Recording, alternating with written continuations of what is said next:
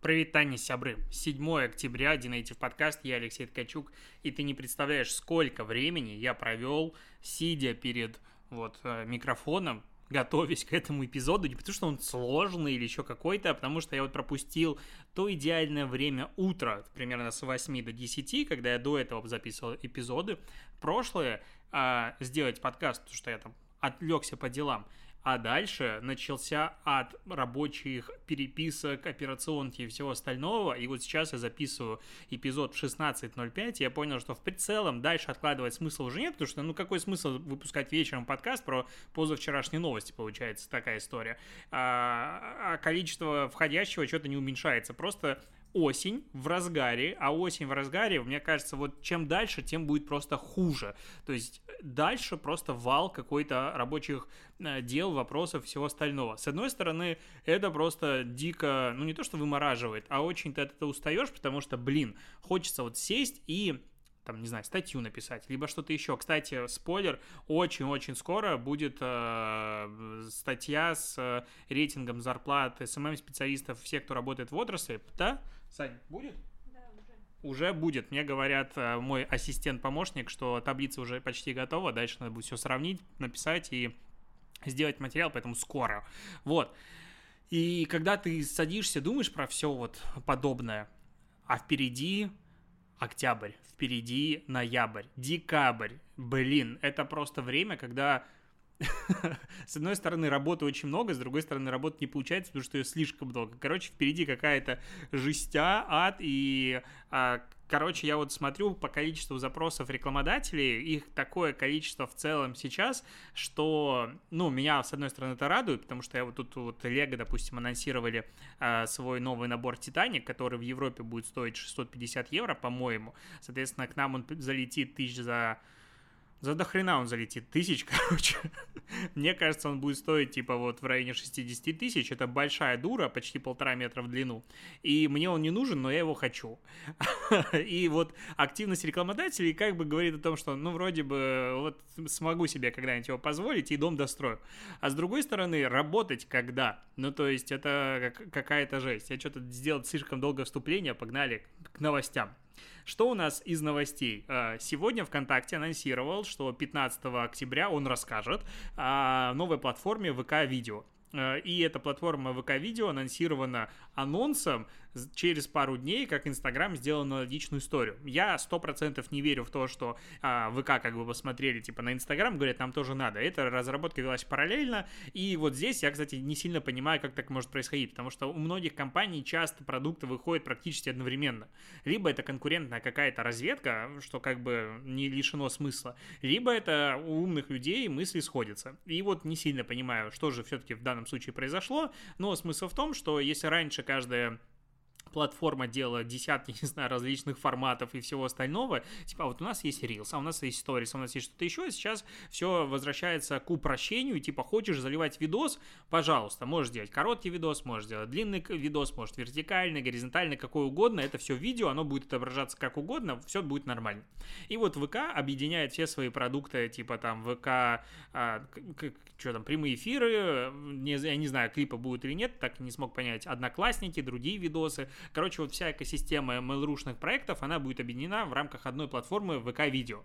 И тут, опять же, знаешь, внутреннее ощущение создается, может быть, это какая-то конкуренция YouTube или вообще, что это как получается? Ну, опять же, я уверен, что ты видишь все то же самое, что и я. Количество наездов на разные западные площадки, опять же, на условно YouTube, они в последние месяцы просто зашкалили. Если мы там, помнишь, э, я, кстати, вот недавно смотрел какие-то ролики, а, интервью с Усачевым было, и он там вспоминал, как задавал какие-то вопросы Медведеву, что-то там Ивлеева тоже задавал вопрос Путину, и там ютуберы задавали вопросы еще в бородатые годы формата «Скажите, вот, а заблокируют YouTube?» Я не сильно понимаю, опять же, какого хрена у президента надо спрашивать, заблокируют площадку или нет, но живем в такой стране.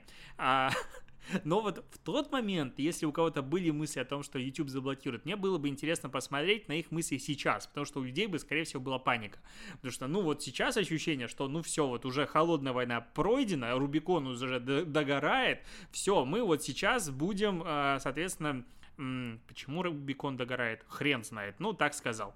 Короче, вот сейчас он точно будет блокироваться. И типа наши какие-то власти руками наших айтишников стелят себе альтернативу. А что у нас из альтернатив есть? У нас есть, вот появится ВК-видео, у нас есть... А, а, понятное дело, Рутуб, который там перезапускается и все остальное, там даже подкасты будут. И есть еще Яндекс Эфир, Яндекс Эфир, по-моему, да, потому что у них там было несколько сущностей. Яндекс Дзен с видеоблогерами, Яндекс Видео, Яндекс Эфир, вроде бы они это все совместили на базе эфира. Могу ошибаться. Я уже сам запутался в их вот этих вот перипетиях. И как бы у нас вроде есть как три альтернативы YouTube, если что, если его забанят. Интересно, не хочу я... Нет, не интересно, я не хочу понять, кто из них победит. А, кстати, параллельно с этим появилась новость о том, что, ну, как бы, а, вот уже сколько месяцев работает окно выбора приложений по умолчанию, которое ты берешь, вот новый айфончик активируешь, и он тебе говорит, а скачай-ка ты вот, пожалуйста, российские программы, потому что без них жить очень грустно. И говорят о том, что что да ни хрена никто вообще не туда не смотрит. Э, эксперты выяснили, короче, что на Apple, э, ну, на iOS устройствах при первом включении смартфона не заметили окно выбора 45% пользователей, только 16% были готовы установить приложение при первой активации смартфона. А позднее вернуться к окну выбора невозможно. Существование папки «Закон» не знали 64% владельцев Samsung. Короче, ничего там никуда не выросло, общий эффект закона для пользователей iPhone составил 1%, ну, а на что вы рассчитывали, как бы? Ну, то есть, а расчет был на что? Что сейчас людям покажут, вот ты можешь установить, не знаю, Яндекс браузер. И, конечно, надо сейчас установить. А, вот как бы окно выбора, оно не самое лучшее на самом деле место для того, чтобы я вот в эту секунду решил устанавливать приложение. То есть, опять же, давайте подумаем о контексте о контексте.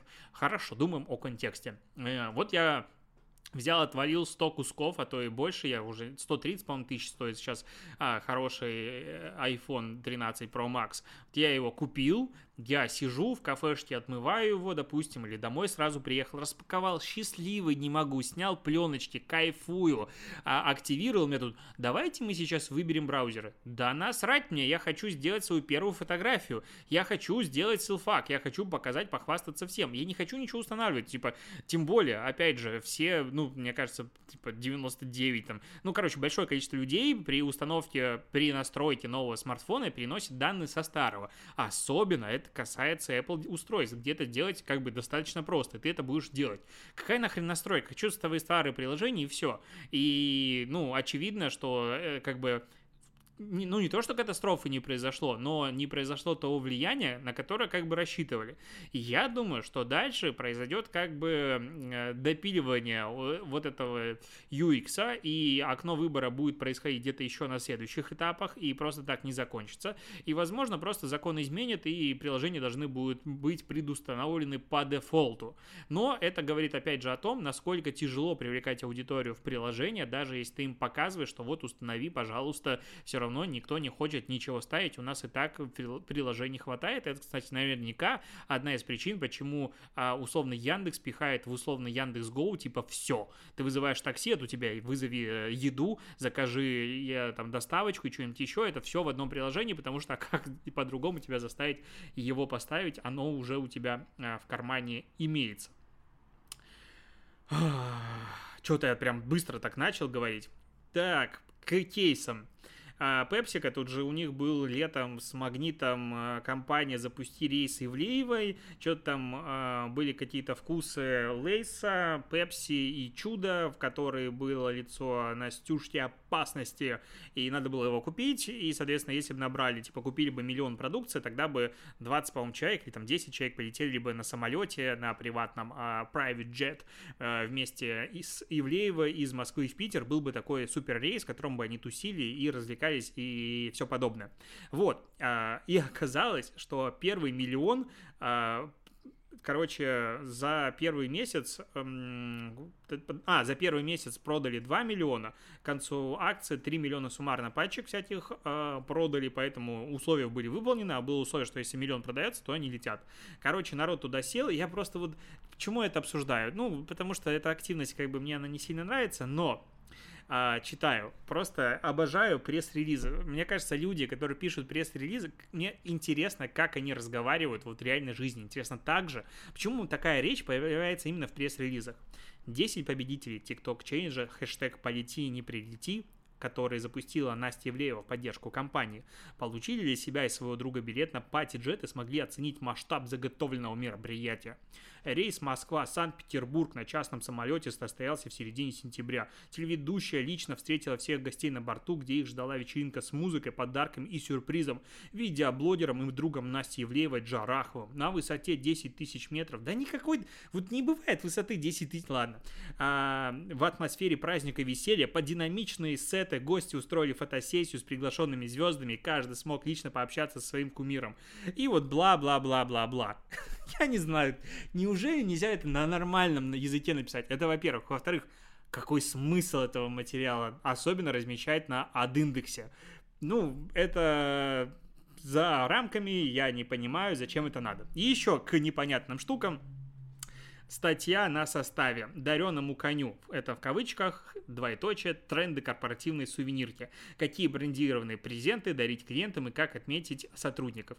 А, спойлер, я очень люблю получать от э, классных компаний классный мерч под праздником. Вообще обожаю мерч, обожаю халяву. И когда мне это прилетает, я прям типа радуюсь как ребенок. Не типа, а реально радуюсь. Вот. Но при этом вот вспоминая как бы глобально, какой мерч существует, большая часть, ну, лютое говнище. Но будем объективно. То есть прям Powerbank на полторы тысячи миллиампер или что-нибудь подобное, ну какая-то лажа. И, ну, опять же, у кого не валяется дома хотя бы два пауэрбэнка или вот подобные истории. Короче, большая часть мерча, особенно какие-нибудь там, а, как они называются-то, блокнотики, ну, такое. Я вот помню, когда переезжал из Минска в Питер, э, как бы я приезжал на поезде и взял с собой кучу вещей, но не все смог взять, а я люблю вещи. А, и сестре отдавал блокноты. Она вроде ими пользуется до сих пор, вот типа с конференций всяких и так далее, потому что ты ими там не пользуешься, кидаешь куда-то, и у тебя в итоге их ящик а, накапливается. И я вот думаю, наконец-то статья мне объяснит, какой же нужно делать классный мерч. И вот, хиты новогодней сувенирки к 22 году. Все согревающее, вкусное и умиротворяющее, от уютных пледов до вкусного чая и сладостей. Пусть вам будет приятно, скажет компания одним из таких подарков. Двоеточие. Термосы с датчиком термо- температуры термокружки. Внешние аккумуляторы с функцией обогрева рук. Биокамин настольный елочные игрушки, имбирные пряники, само собой, а, варежки, кофейные наборы, чайные наборы, съедобные наборы, набор брендированных ароматических свечей. Восторг. Вот нахрена было писать эту статью с таким амбициозным названием. То есть э, список клише, который вообще существует, он, пожалуйста, вот здесь. А, это, это странная тема, особенно, знаешь, эм, ладно, я понимаю, к примеру, прилетаю на какую-нибудь конференцию в Уфу, и организаторы дарят э, подарок какой-нибудь формата, вот это Уфа, вот, пожалуйста, там, как он называется, почему я кускус хотел назвать, э, чак-чак, вот тут, допустим, уфинский мед и что-нибудь еще. Это супер логично выглядит, это понятно, это вкусно, мед отправляется на полочку, ждет болезни, все супер логично и понятно. И да, мне однажды э, в Уфе нефть подарили, банку нефти, охрененно, ну же шикарно. Другое дело, когда компания под названием, не знаю, Телеком и партнеры, которые находятся в Санкт-Петербурге, такая, а давайте мы подарим мед. А каким хреном вы к меду вообще относитесь? Ну, то есть, вот как бы логики в этом не прослеживается никакой. А, это странно. Кстати, я вот вспомнил, что раньше там дарят какой-нибудь чай, думаю, нафиг он нужен? Ну, глобально, я там не любитель чая, он отправится опять же на полочку и ждет гостей. Вот такая история.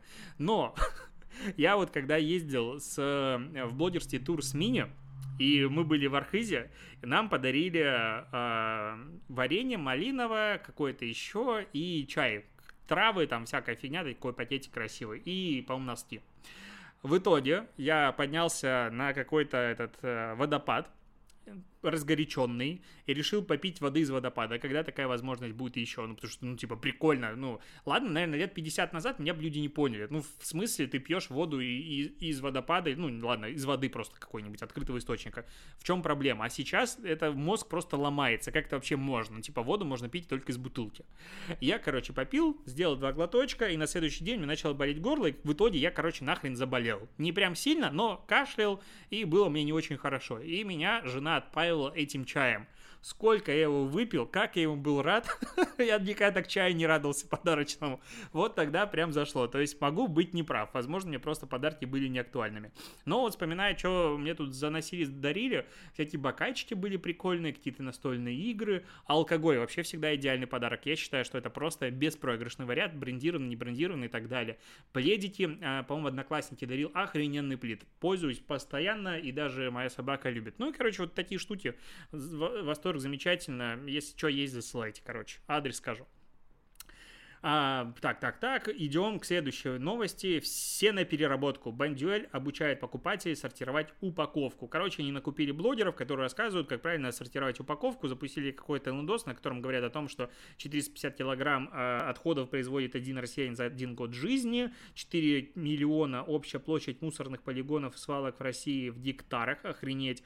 И 90% а, отправляются, отходов отправляются на свалки, они разлагается сотни лет. Типа, давай переработаем банку.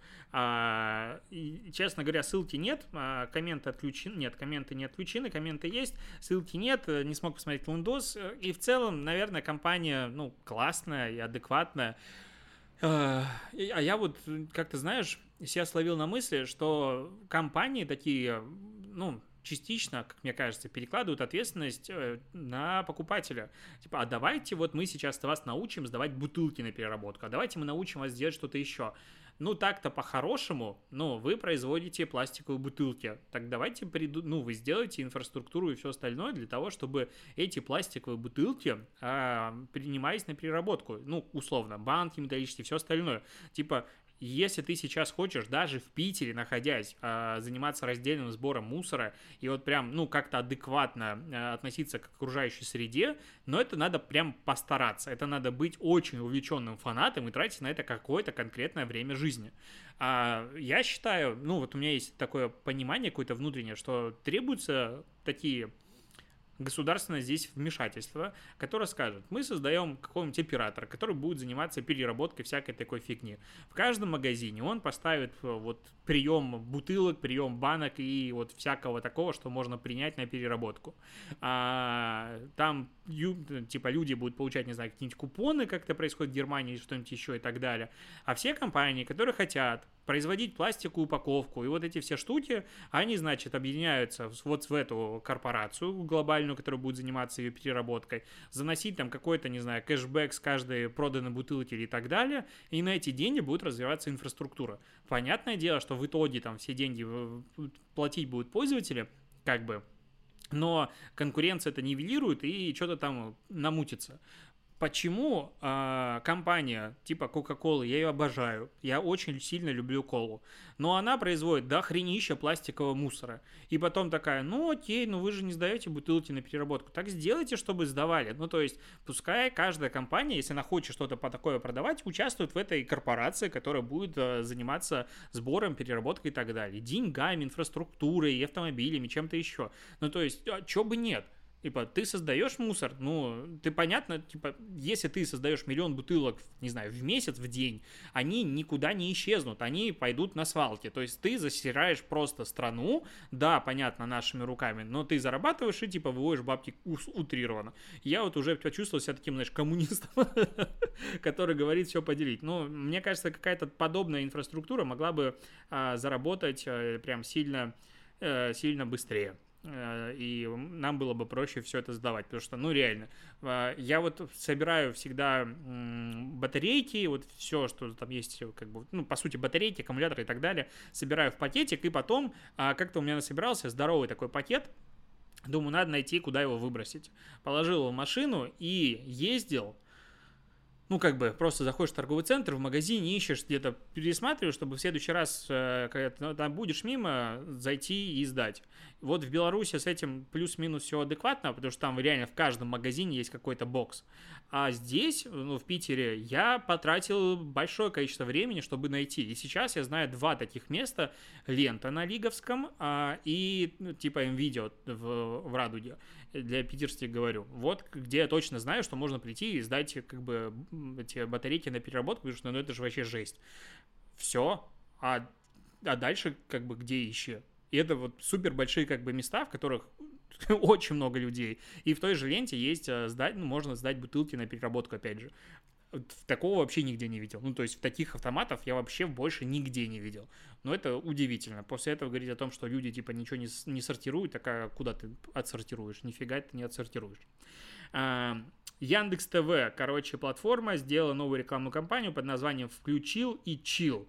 Не сильно понял название, но мне нравится реклама. По сюжету приходит э, парень, девушка, ну это два отдельных ролика, приходит парень, девушка домой, уставший, и плавно начинает перетрансформироваться в парень в подушку, а девушка в тюленя плюшевого. То есть сначала там руки у них, ну, там как сказать, выключатель нажимает, это уже не рука человека, а кусок подушки и так далее. И смысл в том, что ты приходишь домой и хочешь подиванить, не знаю, это слово впервые слышу, или потюленить. Потюленить, это я как бы, да, слышал такое. Вот, э, люди хотят потюленить, и вот голосовой ассистент в телевизорах с Яндекс э, Алиса и что-то там приставка, они могут тебе позволить это все делать.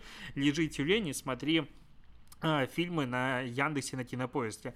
Концепцию не до конца уловил, вот как это типа между собой связано, как будто бы весь концепт был именно в этих двух словах, что, ну, хочешь потюленить, тюлень, ну и вот можешь смотреть заодно нас, потому что так-то можно что угодно смотреть. Но меня прикалывает такая нестандартная реклама, немножечко, ну, отмороженная, и мне это нравится. А, Microsoft э, в честь выхода Windows 11 сделала мороженое, раздавала его бесплатно в Нью-Йорке, а оно как заставки как бы Windows 11. Прикольно, жалко, что не у нас. А ФАС отказала Авито в покупке Циана я вообще удивился, когда услышал эту новость, думаю, ну им же точно не одобрят. И удивился бы, если бы одобрили. В итоге им не одобрили и сказали, типа, чуваки, это не сильно конкурентно, короче, рынок, конку- конкуренция на рынке закончится после этого. Ну и славненько, как говорится. А, и последняя новость, а, огромная, супер шикарная, кру- невероятно, ну, типа, самое главное оставил наконец. А, в чем она заключается? Что последний эпизод э, второго сезона подкаста «Продажные блогеры» наконец-то вышел. И вот можешь прям дослушав этот подкаст, искать продажные блогеры и слушать последний эпизод. Он мне прям зашел самому. Он веселый, бодрый, классный. Мы обсуждаем искренность блогеров, мы обсуждаем рекламу, деньги, путешествия, стройку. Мы обсуждаем сантехника, это очень веселый момент. И, короче, рекомендую послушать, не пожалеешь. На этом все. Спасибо, что дослушиваешь. До побочения.